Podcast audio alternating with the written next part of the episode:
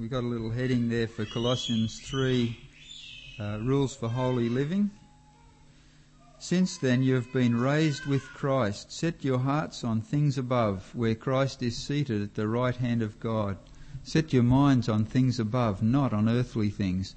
For you died, and your life is now hidden with Christ in God. When Christ, who is your life, appears, then you also will appear with him in glory.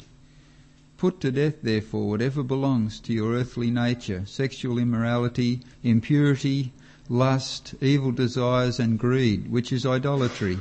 Because of these, the wrath of God is coming.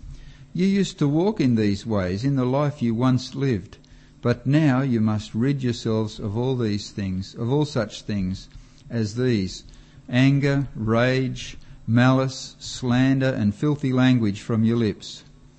Do not lie to each other, since you have taken off your old self with its practices and have put on the new self, which is being renewed in knowledge in the image of its Creator.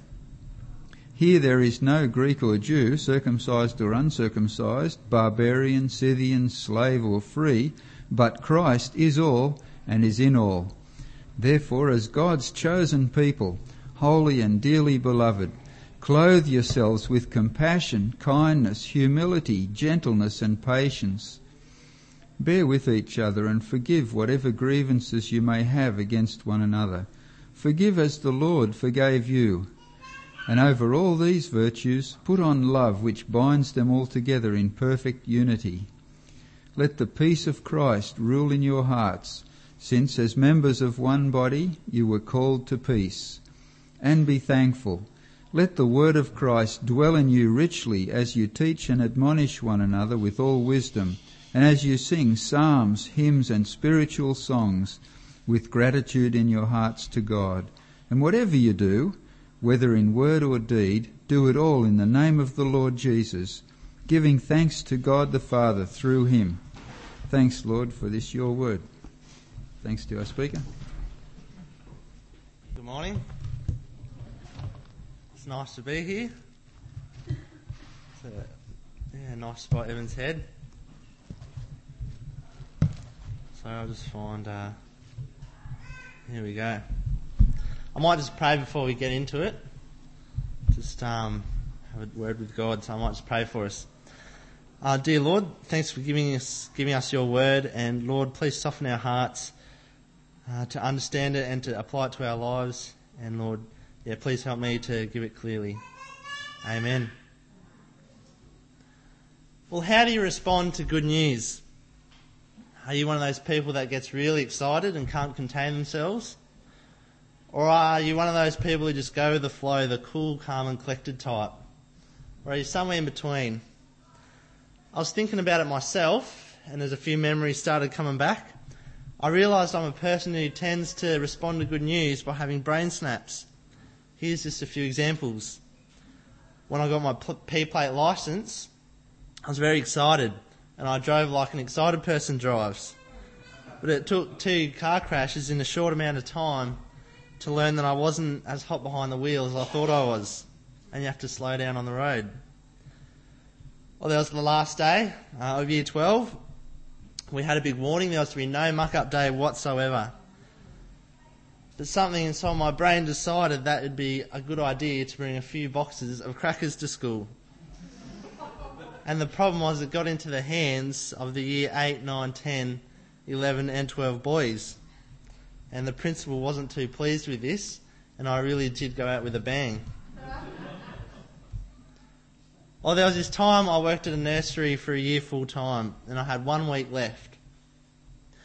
And, you know, I thought as a bit of a parting gift, it'd be a good idea to engrave a giant cross and my initials into a big gum tree that stood beside the highway. But the problem was when the boss drove in the driveway and saw it, he didn't. He wasn't a Christian, and he didn't really share the same appreciation for my artwork. So I look back on how my responses have been, and when I get excited, I tend to lose that part of my brain that says that's probably not a good idea. Well, today, as we look at Colossians chapter 3, it's a very practical passage. Uh, practical in how we should respond to Jesus, and how, when you accept that his death and rising pays for your sin, how you're meant to live. But I think before we jump into the passage here at Colossians 3, it would be really helpful to have a look at what's happened up to this point in the book of Colossians. Uh, just gives us a bit more context. So if you'll bear with me, we'll have a look. At the start of Colossians, Paul starts by telling uh, the church that they're doing pretty well. They're very encouraging to Paul and his mates. In chapter 1, verse 3, we always thank God, the Father of our Lord Jesus Christ, when we pray for you, because we have heard of your faith in the Lord Jesus Christ and of the love you have for all the saints. In the second half of chapter 1, Paul reminds them of the greatness of Christ and the gospel that they actually believe. From verse 21. Once you were alienated by God and were enemies in your minds because of your evil behaviour. But now He, that's God, reconciled you by Christ's physical body through death to present you holy in His sight, without blemish and free from accusation. See, the Colossians, they're on the ball, but they also need a bit of a reminder. Paul's got something to say to them from chapter 2, verse 20. Since you died with Christ to the basic principles of this world, why, as though you still belong to it, do you submit to its rules? See, there's a few people here at this church that are taking the spotlight off Christ and are shifting their efforts into things like keeping the laws and traditions. But Paul's reminding that to focus their efforts on anything but Christ is a bit dangerous. So now we're here, we're here at chapter 3. And I really think chapter 3, in a lot of ways, it's kind of the climax of the book. See, Paul's already reminded them of who Christ is and what he's done. Now he's cranking the heat up to really drive home what type of life they need to live now they trust in Jesus. Would you look at chapter 3, verse 1 with me? Since then you've been raised with Christ. Set your hearts on things above, where Christ is seated at the right hand of God. Set your minds on things above, not on earthly things. So, giving this passage a lot of thought, and I'm sure that the path these Christians at Colossus are going down is the same temptation, mind you, a very subtle temptation, that's still ripe in Christians now. It's this temptation of setting our hearts on things that we can see and we can feel now, and not having our hearts set 100% on things to come, not living that with our whole life. You know, it's like this a life lived by the Ten Commandments is a much more straightforward life than this idea of keeping our hearts and our hope on something that really seems so far away sometimes. I mean, it's a lot easier to set your hearts on this world than the things above. And I mean, to the non Christian, this concept of setting your minds on other things, it's crazy. They don't understand it. I mean, life's here to be lived today, isn't it? See, if you're not someone who understands that you and this world are corrupt, and that in Jesus comes love and hope, you won't understand this passage. And for that matter, you don't really understand the whole Bible. You and I need to understand what's going on. And your thoughts need to be on things above. But I mean, even as Christians, we still need reminding, don't we? We need reminding that we've been raised with Christ. We've been lifted up from the ways of this world.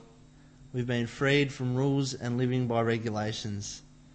We've been freed from hopelessness.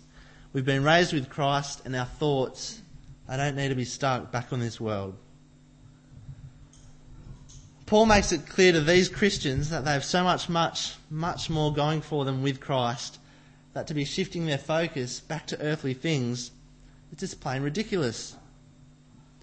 Paul's urging them to see that when you've got the hope in verse 4, that's appearing with Him in glory when you die, it's simply out of the question to be living as if this world is all you have and it's your first priority when you know that heaven's waiting for you and you're going to be made perfect, there's no room for having our hearts fixed here. I mean, our lives on earth, really, they're very short and fragile. They can be gone in a second. You can't put your trust in anything in this world, so really, it just doesn't last. I mean, even if it lasts you your lifetime, when you die, you can't take it with you. It's foolishness to put your heart in anything of this world. But I mean, we still do it, don't we? The lifestyles, the careers, the financial security. I mean, you just got to, you turn the news on for the last two weeks and all it's been is bulletins on the stock market, hasn't it? How much money people are losing and the chaos that people think they're in. See, we put our hearts and minds into these things and we forget the God who's given us all these things. I mean, even the good things, relationships and stuff like that. Focus goes into them and we forget God. So you can see there's so much more hope for those who call Christ Lord. And in light of such a great hope, what does Paul urge these Christians to do? Well, would you look at verse 8 with me? Put to death, therefore, whatever belongs to your earthly nature. See, unlike the added heading at the beginning of chapter 3, rules for holy living, being a Christian isn't living by rules at all. It's about living in response. And I mean, understanding this fact is a key thing to living for Jesus. Living by rules is exactly what Paul is telling these Christians not to turn their faith into. It's like an SBS show that was on uh, quite a while ago. Uh, you might know it. Is your house killing you? What would happen is a group of scientists would come to uh, someone's house and they'd check throughout the whole house looking for toxins and dangerous things that would harm the people. And at the end of their whole evaluation of the house, they'd come down and sit the, the owners of the, the family down and they'd present what they found. You know, they'd usually um, tell the family a few things. And, you know, the family, when they'd be hearing this, they'd be in shock. They wouldn't believe what these people have found in their own house. And, you know, they'd say, yes, please do fix this problem. Please do pull the asbestos out of the bathroom, the lead paint from the roof, the vampire in little Sally's bed. Maybe not that much, but you get the picture. There's no way, if it was your house, that you'd say, thanks guys, uh, you did a good job. Thanks for letting me know about that stuff. But, um, look, don't worry about it. Don't worry about fixing it. It's alright. It'll be okay. There's no big deal. We'll deal with it. I mean, that's just plain stupid. You would not do that. It's out of the question. When your eyes are open to this, you've got to do something about it. And so it is with sin. See, our bodies, they're where God dwells in, and all our bodies have toxic stuff in them. Would you look at verse 8 with me again? Put to death, therefore, whatever belongs to your earthly nature sexual immorality, impurity, lust, evil desires, and greed, which is idolatry. Because of these things, the wrath of God is coming. See, the whole reason that we need to free our lives from the immorality, the impurity, the lust, the evil desires, the greed, the anger, the rage, the malice, the slander, the filthy language, and the lying, and all the rest of the sin is because it's toxic. It brings death it brings God judgment. And so when we've been given this new life in Christ, there's no room for leaving all that toxic stuff sitting there. But I mean, if you're like me, getting rid of the sin is frustratingly so much easier to talk about than done. And I mean, it's often the desire to get rid of it that's most lacking in the first place. I mean, are you like me that in your normal reading, you can, in your Bible reading, you can read a passage like this and say to yourself, right, do this, do this, don't do that, and I'll be right with God. Or you're like me that you can read a passage like this and then 10 minutes later, you're doing exactly what the passage says not to do. I mean, we're very foolish people. We have been given so much in Christ, like the forgiveness of sin. Yet we live as if it costs God nothing to give us that forgiveness. And I mean, that forgiveness is beautiful. There's nothing more calming to the soul when you know you've sinned, but you also know that Jesus has already paid for that. So you and me, we need the same reminding that these people at Coloss- Colossae need. Because we are Christians too, we have our hope in Christ and we need to respond the right way too. And that's putting off sin. So, so far we've seen two main points. That we've so much hope in Christ and that we need to respond by putting off sin. And there's one more point I think that we need to see from this passage. And that's this. As we keep putting off sin, we need to put on Christ. I think it's like getting changed. I mean, I assume for most of us here, uh, if we've been out in the garden or playing footy or doing something grubby, you get home, you take your old ratty clothes off, you have a shower, and then you put your new clean clothes back on. I mean, it usually works like that, unless you're in Nimbin. But, but rarely, rarely does someone take their old clothes off and not put new clothes back on. Paul says from verse 12, Therefore, as God's chosen people, holy and dearly loved, clothe yourselves with compassion, kindness, humility, gentleness, and patience. Bear with each other and forgive whatever grievances you may have against one another. Forgive as the Lord forgave you. And over all these virtues put on love, which binds them all together in perfect unity. See, putting off sin, really, it's only half the story. The other half is getting dressed to be like God. Putting on compassion, kindness, humility, gentleness, love, forgiveness. I mean, how good is it really that the life we're meant to live is a good life? I mean, really. I think it's something we fail to thank God for enough. God, He could have demanded that we have to pray a certain amount of times a day. He could have demanded that we have to give a certain amount to Him. He could have demanded this or that, made it rules. But He didn't. The two greatest commands Jesus says is to love God and then love others. But I mean, even this call to love, it isn't a demand, it's a response. Would you look at verse 12 with me again closely? Therefore, as God's chosen people, holy and dearly loved, clothe yourselves with all those good things mentioned. See, we, the point is, we don't do all these good things to be right with God. In Christ, we're already His holy, chosen, and dearly loved children. We respond to God and be like God because we want to.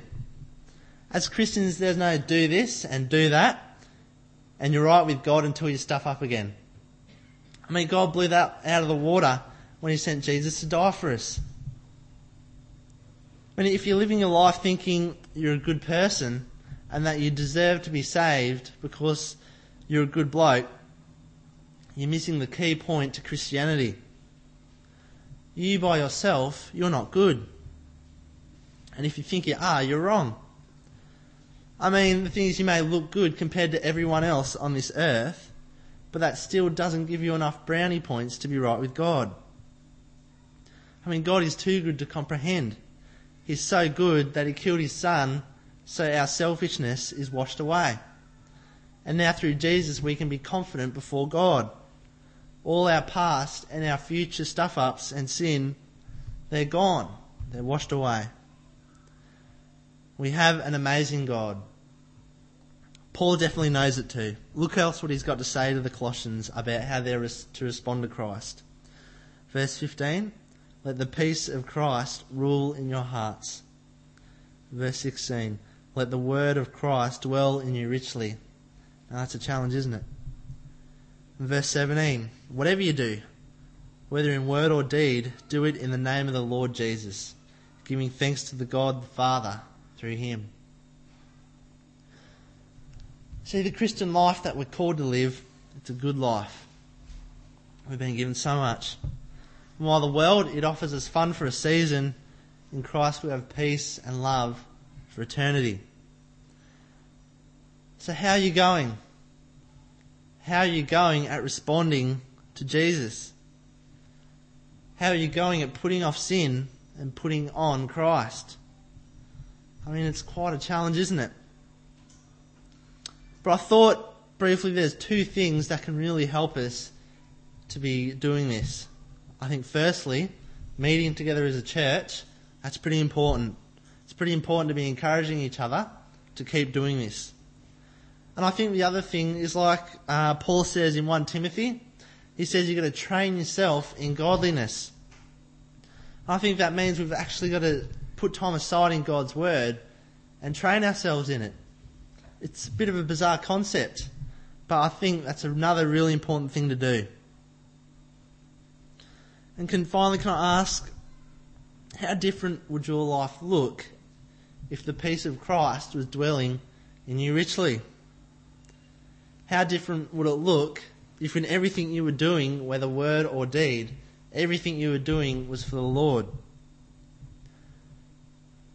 How different would it look? I might finish by reading some of the passage that we just heard.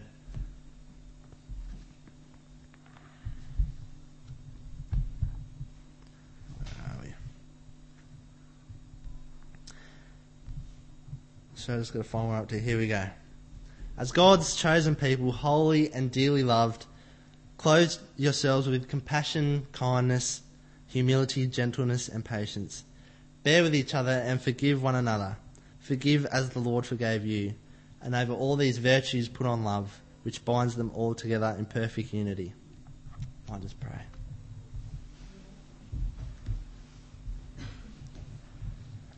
Our dear Lord, thanks that uh, in you we have such a great hope that um, wipes away our sin. And Lord, help us know that we can come to you confidently. And Lord, yeah, help us to set our thing, our hearts and our minds on things above and not on the earthly things. Lord, help us to encourage each other to do that. Amen.